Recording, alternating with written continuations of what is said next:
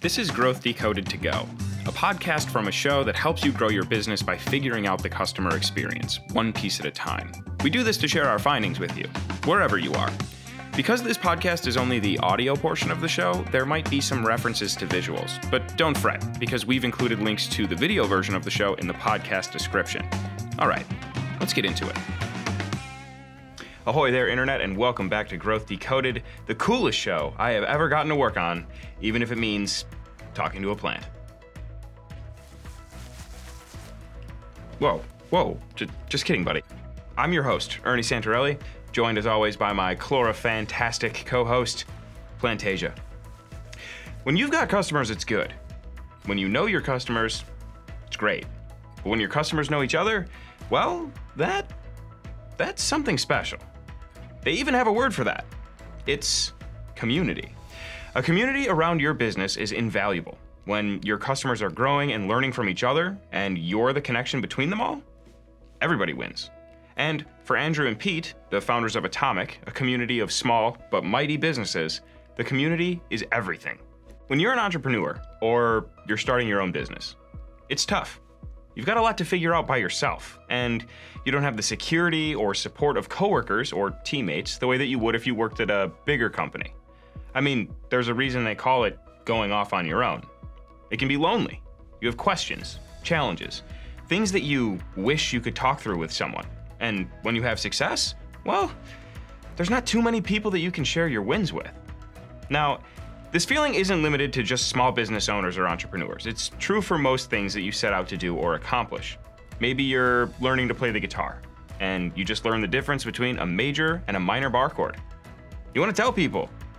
And you also want to ask someone who knows how to make it a major or a minor seven. That's tough. Maybe you're learning how to bake, and you just absolutely crushed a homemade puff pastry with over a thousand layers of butter in it. Who can you tell that actually understands that achievement?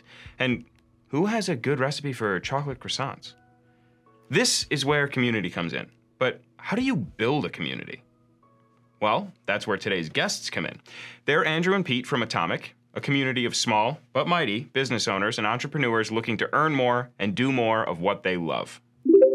We are joined now by Pete and Andrew, founders of Atomic, the uh, what would you say, the, the, leaders, the creators of one of the, the largest marketing conferences in the UK, Atomicon. That's us, yeah. And at one point uh, in a study, were named one of the top 100 marketers in the world. Yeah.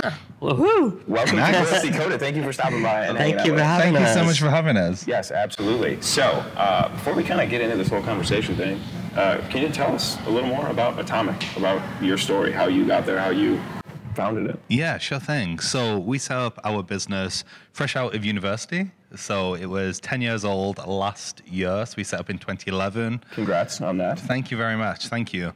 And yeah, it started out as a marketing agency. And over the years, it morphed into more of a community of small business owners.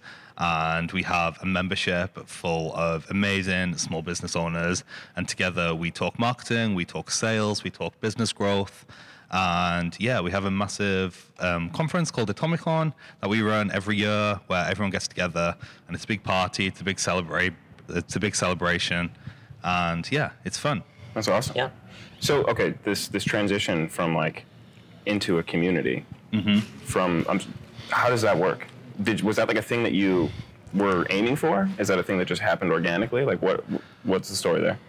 I think building a community was always our goal because it's it's it's a as an entrepreneur like you're often quite lonely. So if we can have all these people that are going to be there to encourage you and cheerlead for you and support you and help you, then you know that's a really really great place to be. And not only is it beneficial to them, but it's it's great to have an audience. But if you have a community, like that opens up whole new worlds, and that's how you create like massive super fans. And if you do something like put on an event, everyone wants to be there, not just because we're doing it, right. but because they want to see each other. And the value of that is incredible. And that's what we wanted to harbor. And that's something we've done very proactively to encourage people to get to know each other. So the difference between an audience and a community is basically they know each other mm. in that in that community. And I think sometimes in digital marketing, what people forget is like it's not just about you. Right. You know, it's a lot of people are like, hey, I'm so awesome because of this, or I'm here to teach this, I'm here to help you. And we do that.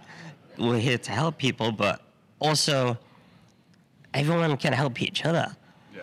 Everyone's got so many different insights, and that is like unparalleled value just right there. And if you can tap into that, then everyone benefits. I, I love that the difference between an audience and a community is when they know each other. So is that something that like how do you how do you promote that? Did you always have that idea like you were going to have, you know, whoever the your customers were, whoever the people you were working with, it's like, oh, you should know each other as well or like how does that Yeah, happen? no, exactly. It's like we're not just waiting around for them to get to know each other. It's like every day, every week, every month, like we are thinking, we've got this community. Like, how do we ensure that more people in this community know each other? Mm. So we'll test a lot of stuff within the community. We'll see what works, what doesn't work. We'll try new things. We'll keep them on our toes. We'll do things that surprise them. We'll do things like events. We'll do things like meetups. And yeah, we didn't just wait around, did we, for like people to get to know each other. We tried to introduce as many people as possible in lots of different ways. We would we would you know shout out other people's wins. We would encourage them to share more about themselves, because if they share more about themselves, it encourages other people to be a little bit more vulnerable, and that's when the real magic happens. And other people start to feel so comfortable that they can kind of share all this. Um, and we'll do we'll do stuff to encourage that. Like we'll buy them pizza, you know, like if they share. Like we we had a a post a while ago. It's like win of the week. So share something like big or small. Like what have you done this week? Which is like, you know, even a little tiny win. Yeah. And you know, we did a raffle draw, and someone that very day won a pizza delivered to their house That's awesome. for their family. Like Where are they eh. sharing this? Like when, when you say share the win of the week, like is hmm. that what, what kind of platform are you using for that? We're in a Facebook group at the moment. Okay. So yeah, our community lives inside the Facebook group. We have looked at building our own, I th- and I think there's pros and cons of keeping it on a platform like Facebook versus like building your own. I think for us, it's great because they're all using Facebook already. Right. So it's great for people who have just joined the community. It's really tricky to get people engaged like straight away off the bat. So if you can build a community on a place where they're already hanging out, Yeah. great. Obviously, there are downsides to that as well, and it is something that we don't know if the community will always live on Facebook. It, it might be something that we build ourselves eventually, but for now, Facebook's working for us. Awesome. So have you found like since the, the development of this community and the, you know, engagement and the way that they're talking, like what impact has that had for Atomic? Is that is it leading to more people like knowing it- about you? It, Like what it it? mean it means more people talk about Atomic as a community, and not just about us, Mm. which is great. You know, it's like you need to be a part of this community, uh, which is really important, and it, it means that people stay longer. Yeah. It means that people talk about us more because they feel more secure and loved and happy in, in the community as well. I feel like a big realization point for me was when we first did Atomicon for the first time. Mm. People were just as excited, if not more excited, to meet each other for the first time as they were to meet us for the first time. That's like awesome. they were like running past us to like meet friends that they had met through Atomic. Yeah. and like would Atomicon have been that as successful without that? Probably not. It's like they all wanted to come, yes, to learn, but also to meet each other. So you're not just offering like the services that you're offering, but there's like this added experience, this added Yeah. this thing. I don't I don't even know if you could call it an experience. I feel like it goes beyond that. It's like an entire I mean, I guess it's a community, right? That's the word. But it just it just seems There's like so much more extra value. Like it's, it's, uh, it's something that they belong to. yes. It's almost like a part of their um, persona, like who they are. Like they are a small but mighty atomic business, and hey, you're a small business owner. You should be a part of this community. Like it, it gives them a sense of, it gives them something, you know, Yeah. a belonging. Yeah. So, so when people are coming in um, for the services, you know, uh, wh- what do you typically see? Like, what are what are the common things that uh, small business owners or, or entrepreneurs are coming to you to, to figure out or to learn more about? They want more sales at the end of the day. Like they want more sales. They want to grow. They want to grow. I think they want more income. They don't necessarily want more sales, actually. Like, The funny thing, oh, you say that, they think they want sales. What they really want is more income. Right. Um, and we find businesses typically at three different levels. Like, number one, they're not actually getting many sales. They've got a service idea, let's say, but they're just not getting many sales. And maybe it's because the offering isn't quite right, or they're not being proactive with the sales. Uh, they haven't got like the audience yet, and you know maybe the sales pitch is not great, something like that. And then they get to a stage where they're actually busy. This is like the second stage. They're busy with one-to-one client work, but to make more money, they have to work more, and they don't want to do that. So they have to come up with a scalable offering. And so that is a whole new challenge. It's almost like starting your business again, right? Because all of a sudden, you have to offer and come up with a new package. And you don't know if that's going to work. And, and a lot of people fall into the trap at that point of trying to do like a membership or a course. But what they haven't actually done is built up an audience to buy that yet because they've just been so busy with client work. Hmm. So what they really need to do at that point, they've got some income. They need to outsource more. They need to keep raising their prices. They need to work less on client work and use that time to build an audience, build an audience, and test and validate a new service offer. And then you've got the third stage, like the people who've managed to pass that, and they're like they've got a scalable offering, but like they just need the systems, the processes, the team, and maybe even a new offer to take it to the next level, so that they can like step out of the business a little bit more, um, and keep growing because they have more of an executive or ambassador role, rather than they're in the business doing it. So they're, they're like the three main stages we see for small business owners, like one-man bands, small team, micro business owners. Yeah, awesome. That makes a, a ton of sense. Um, and I like the the idea of thinking about like starting your business again because you almost have to like reframe and rebuild like all of the processes and the way that you think about it, right? It's not just Yeah. a t- one problem that you have to solve. The problem is like a complete overhaul of the way that you approach it. Yeah, you're trying to sell something new all of a sudden. And that's scary. I feel like that's scary for a lot of small businesses, and they feel very alone in that.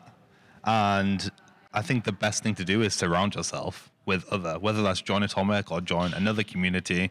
I think surrounding yourself with people that have the same challenges as you or have had that challenge and solved it is like one of the best things you can do if you're a small business. It's it's those it's those things that uh, we always procrastinate on. Mm-hmm. Like if you get to that point in your business where you've got enough clients, you're making enough money to live on, but hey, we always want more, right? We, and you've got more potential, so you know, let's build this business. But to grow at that point, you either need to fire a client to get more time back. Hmm. Nobody wants to do that. You either need to raise your prices so that you can work less with less clients but make the same amount of money, or outsource with that raised price money. And nobody really likes to outsource because that's scary. You're losing control. No one wants to raise the prices. No one wants to fire a Right. client.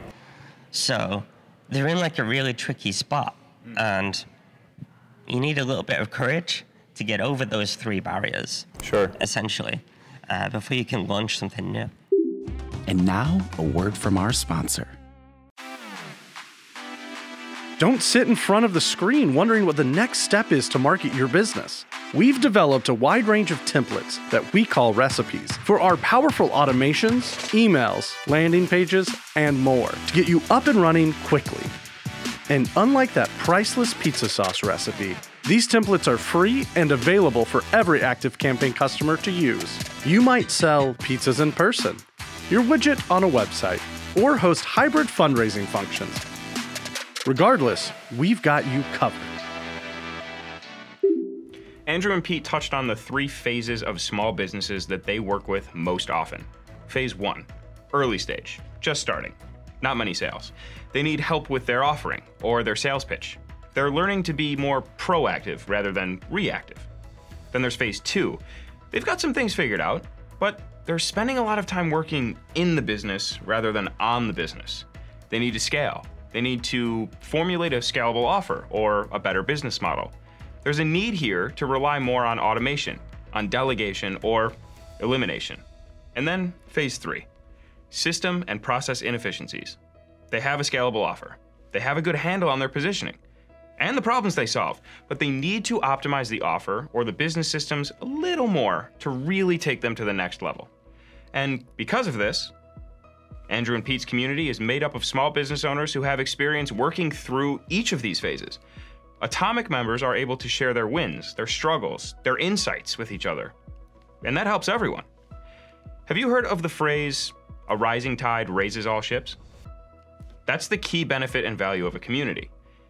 Speaking of businesses facing challenges like not having enough time or needing to streamline their processes or needing to use more automation, ActiveCampaign has a community that all customers can join. We'll make that link available to you if you're not in there yet. Be sure to join the conversation, learn more about the tool, find some creative uses for it, share automations, ask questions. We hope to see you in there. All right, back to the interview. To what extent does the software and like different tools come in and play a role there? I mean, obviously we're an automation platform, right? We're Active Campaign. Our whole thing is, you know, get more done with less, automate more, Yeah. save time. Um, Do you do you find that there's a lot of I don't know if it's if it's like a gap in knowledge where they don't know that they can use these tools to free up time, or um, are just not using them. I feel like they do know that they could use tools. I think getting the right tools is a challenge. I think there's a bit of shiny object syndrome around tools as well. Well, we've never really jumped from tool to tool of the new hottest thing. Like we found, we've researched, we found the one that we want to work with, and like we stick with it and we make it work for us. Um, I do think it can feel a lot of work to set up the tool sometimes, Yeah. especially if there are a lot of processes that they need to, that they need to do to get the tool working. Um, but I think most small businesses know that they can be doing more I, on I the tools. I don't think they know exactly like what that is though. Like, they know that they could, but they just want someone to tell them what that is. So, for example, with us, we've actually just moved everything over to Active Campaign, funnily enough. and essentially, like, one of the things that we had to do was in the membership, there's so many like processes that have to be done, and a lot of them were done manually. And for us, like, we can't do that because that would just take us a- all our week to do all these manual processes. So we hired someone to do that. Whereas now what we've done is we've automated a lot of that work, which has saved us a ton of money on hiring people. And now we can reallocate their time and energy onto more important things as well. So it's freed up our resources, it saved us money, it's saving us time, it reduces error. And if you need if you want to scale, you need you need the processes. And so things like Active Campaign are beautiful because it's not just like an email system, it's like a whole CRM system that can automate a ton of the stuff that previously like people like us would have to employ people to do. Do you, do you think small businesses see the value in? I think often they'll see tools as a cost, as a nice to have. Yeah. Where for us, like tools and the, getting the right systems and processes, it's always we've looked at it as an investment to give it us time back. And I feel like that is a bit of a mindset switch. It's that like needs if to go it through. takes if it takes you one hour to do something, but you can automate that. Like how much is an hour worth? Yeah. Mm-hmm. Like you can sell you you could sell an hour. Like I don't know, you do a coaching program, you sell like an hour a month, and it's like five hundred pounds, or even two hundred and fifty pounds, and you've paid like, what's the starting price for Active Campaign? Like you, you can get like a nine dollar starting plan, right? Yeah. So, hey, that is a massive return on investment. Yeah. It's a no-brainer for us. the, well, the the idea that people view it as a cost instead of an investment or a way to like get time back, I think is a is a very important point. Um, and that's like a it's like a shift in in mindset and probably a shift in the way that we communicate um, Yeah. the benefits and what you're actually buying. Right? It is a tool, but it's also like you're saying, an investment. It's a thing that just frees up time for you. Yeah. You're buying more time. Yeah, I think people do see it as an investment when it comes to things like sending an email to my list if I'm going to sell something, or like those kind of sexier parts of it. But like the CRM parts and the automation parts, that may be not as sexy, and I, and you could do that manually if you wanted to to save a bit of hmm. money.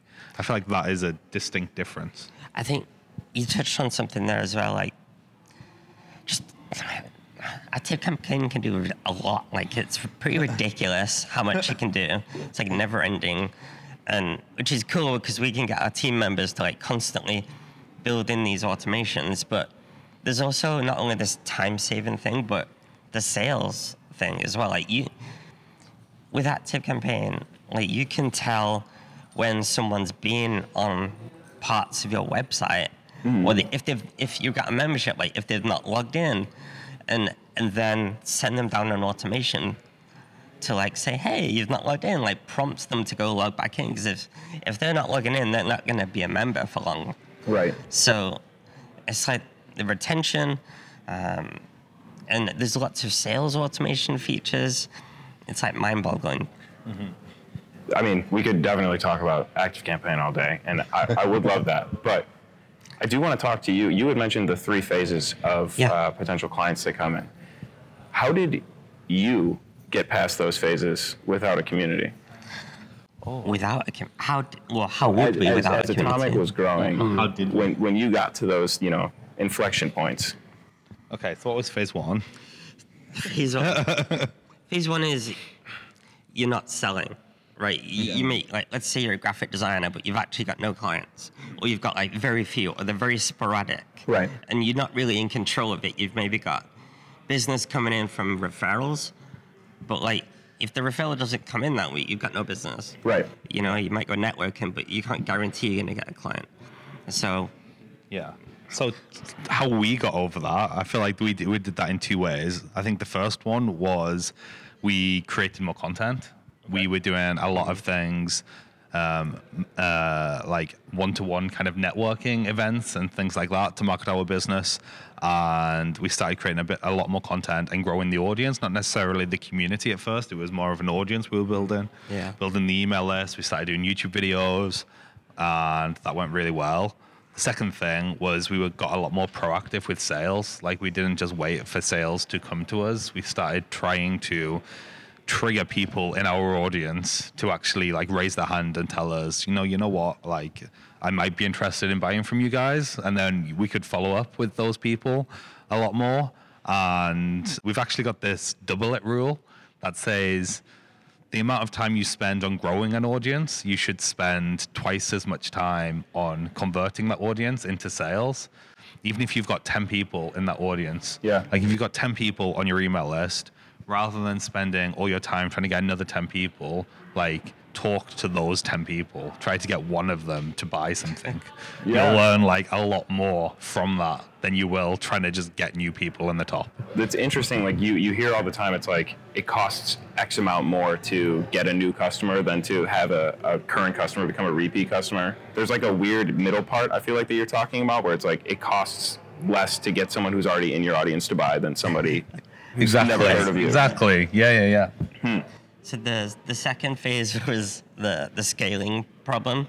It's like okay, now we've got customers, but well, our income is limited because we can only do as much as our time allows. Yeah. so we need to come up with a more scalable model. That's where we, that's when we launched Atomic, basically. But what we're starting to see, uh, we launched Atomic way too early. Uh, we didn't have a big enough audience to support it, which kind of killed our growth because not only did we have to continue to grow our audience and make Atomic better and try and sell Atomic, but also not only like keep the customers in Atomic, but also get money from somewhere else. Because like 10 people in a membership ain't paying you much. Right. Right. So then we had to like do one to one work as well. So that was like a really tough period. And what we would actually suggest to people is keep increasing your prices, keep increasing the demand by growing your audience for as long as possible. And then there's almost like this little sweet spot of like semi-scalable. We're calling it. So it's like group programs, accelerators, masterminds, guided one-to-one courses, where it's not 100% of your time, but you can sell them for kind of like higher ticket, or maybe it's something like uh, one of our friends has just launched like a uh, like a we'll build your funnel for you service. So it's like five grand, and she helps them figure out what that funnel is going to be, and then her team goes and builds that funnel. So it's a done for you service, but it's highly scalable because it only takes her like a few hours per client essentially Right. but she's got she's making a lot of money from each client. So it's it's not fully scalable, but it, it's semi-scalable at this point, and very very profitable. So that's a really good sweet middle ground as well. Do you have any um, tips for, for small businesses who are kind of at that point where they're looking for maybe a way to, like, how do you approach your current offering in, in a way that reveals opportunities to make it scalable? Are there like questions to ask yourself or? We mapped out all of our income streams. We had too many income streams at one point, so we mapped them all out and we extrapolated over like the next five years. Like if we did really well on all of these, like which one has the most potential? Hmm. and doing that like was quite eye-opening for us. It was like right we've got all of these different income streams all of these different offerings. Really it's like this one has the most potential at this point. Why are we only spending 20% of our time on this? So um, we dropped a lot of the stuff and we went all in on atomic. Atomic was our only offering for like two years. And like in that time we made way more money than we were when we had like three or four different offerings. Wow. I, I think that that's, I, I love that. It's like, yeah. Yeah, It's like, where the- should we be investing It's like time? they say it with um, content, like and w- when it comes to content and social media and like marketing projects, it's like do one thing at a time, like get that up and running, get that working right, grow the audience, and move the audience to another platform. I think that's a sensible strategy, but I think that's also true of, of of what we're offering. Like if we're trying to grow like four or five different income streams and none of them are particularly growing, like I think you need to look at those income streams and say like which ones do we do we need to drop? And again, it goes back to this why community is important because doing that is scary. Like we had to get rid of clients. We took a bit of an income dip like immediately Yeah. when we got rid of all of those clients, but like we always try to put things back to logic and numbers rather than emotions and like and um like gut feeling. That's the, that's the big struggle, right? Yeah. That's- yeah. awesome. Um, okay. So as we're kind of coming to a close here, you work with small businesses, entrepreneurs all the time. If there is someone who's like just getting started and is having a, a bit of a rough go with it, but they know that this is what they want to do, what advice do you, do you have for them? Um, I feel like it is always going to be a little bit rough. I feel like it's never smooth sailing, and kind of getting used to the rough is is good. I think. Yeah, embrace Embrace- the rough, embrace the rough. failures. The f- yeah, like you're gonna constantly be trying new things, failing at new things. Try not to be so hard on yourself if things fail. Um, you will find it eventually, the, the the sweet spot, but then you'll probably have a few more failures after that. I think I would say, like, if something's not working, like, stop doing. it. I know that sounds really simple, but a lot of people are like, I've got this strategy, I've got this plan, I've got this service idea, I've got this offering, and that's what I'm going to do. Yeah. And they will blindly follow that strategy co- consistently, thinking, like, if I'm just consistent enough, it will pay off. And it won't you don't just magically like take off if you're consistent. That only happens if you consistently improve everything. Right. So if you're posting content and it's not getting like any engagement, then don't keep posting the same stuff, right. right? If you spend one hour a week on content and your audience is not growing, don't keep spending one hour a week. If you've got an offering and you tell people and they don't get excited, stop offering that service. Nobody wants it. Hmm. Like, so yeah, if something's not working, don't just bury your head in the sand, like we did for a long, long time. If it's if it's a failure, don't be afraid of it because they're always going to happen, right? Exactly. You just got to keep Good. keep moving. Awesome. Well, Pete and Andrew, thank you so much. Okay, so uh, Pete and Andrew said some interesting things there about tools and about investments. Oftentimes, we look at software tools as costs, right? It's $1,500 a year, or it's $30 a month, or it's uh, a $3,000 one time fee, something like that. But here's a question for you How much is an hour worth? How much is a day worth to you? What about two days, a week, a month? Time is your most valuable asset, and software tools are designed to help you save time, especially the ones that help with automation. software tools like ActiveCampaign help save you time. And depending on your willingness to get in and develop your use of the tool, that time can quickly add up to weeks or months out of the year. Do the arithmetic. Suddenly, a $1,500 a year investment seems like a pretty fair trade if that tool helps you save two weeks' time worth of work. It's the same concept with a washing machine or a dryer. I mean, how long would it take you to do your laundry by hand every week? Or how much time and money would you spend if you took your laundry to a laundromat every week? What about a dishwasher? What about a microwave? It's an investment of money, sure, but it's for a tool that saves you time by doing the work for you.